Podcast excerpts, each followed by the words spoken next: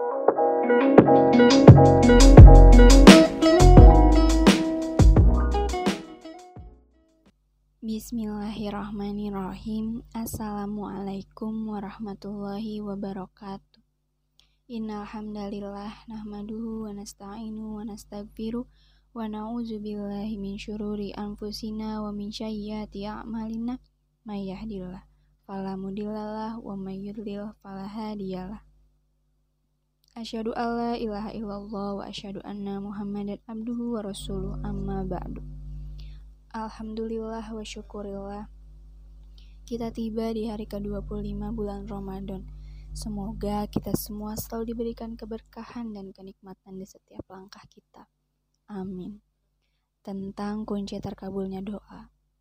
Teman-teman yang dimuliakan oleh Allah subhanahu wa ta'ala Kita semua punya cobaan dan ujian Tapi selama kita masih berdoa kepada Allah Tidak ada yang namanya putus asa Dan Allah punya caranya tersendiri walaupun doa kita belum diijabah ataupun masih tertunda. Allah sangat senang mendengar bisikan doa kita, apalagi saat kita berdoa dengan ikhlas. Jadi, semuanya ada prosesnya. Doa pun ada prosesnya. Tugas kita berdoa, sementara Allah mendengar setiap bait dari rintihan doa hambanya.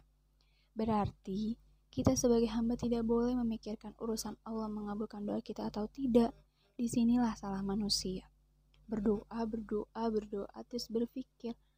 Belum diterima nih doanya. Lalu nyerah gitu aja sampai pada akhirnya berhenti berdoa.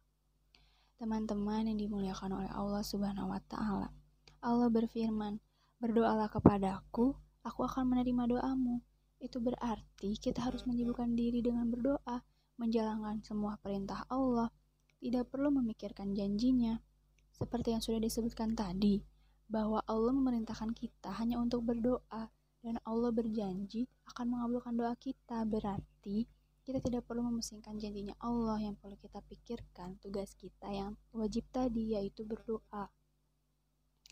Kata Amirul Mukminin Umar bin Khattab radhiyallahu anhu al-muwaffaq man aksara minad doa artinya orang yang dapat taufik dari Allah ialah orang yang tidak pernah berhenti untuk berdoa. Dan Rasulullah Shallallahu Alaihi Wasallam bersabda Allah Subhanahu Wa Taala paling senang Allahu. Allahu artinya yulihu yakni berdoa berdoa lagi selesai. Belum diijabah sama Allah. Kita harus berdoa lagi. Biarpun belum diijabah kita tidak boleh bosan untuk berdoa.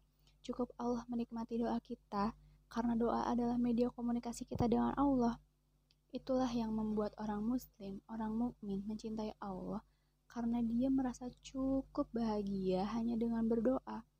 Saya bisa curhat kepada Allah, saya bisa munajat kepada Allah.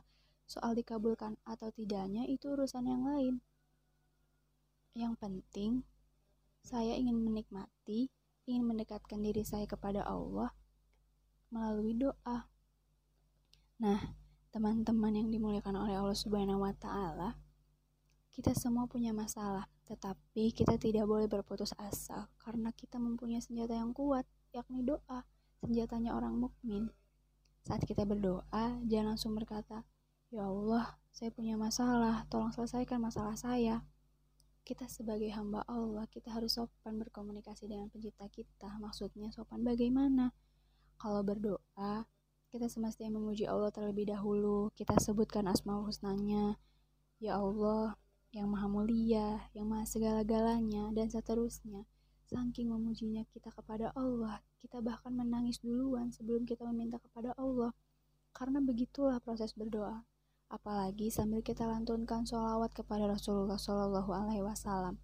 Karena salah satu berkah doa kita yakni ketika kita melantunkan sholawat kepada Rasulullah dalam doa kita, maka dari itu, kita tidak hanya perlu repot-repot curhat kepada manusia, kita juga perlu curhat kepada Sang Pencipta kita, yakni Allah Subhanahu wa Ta'ala.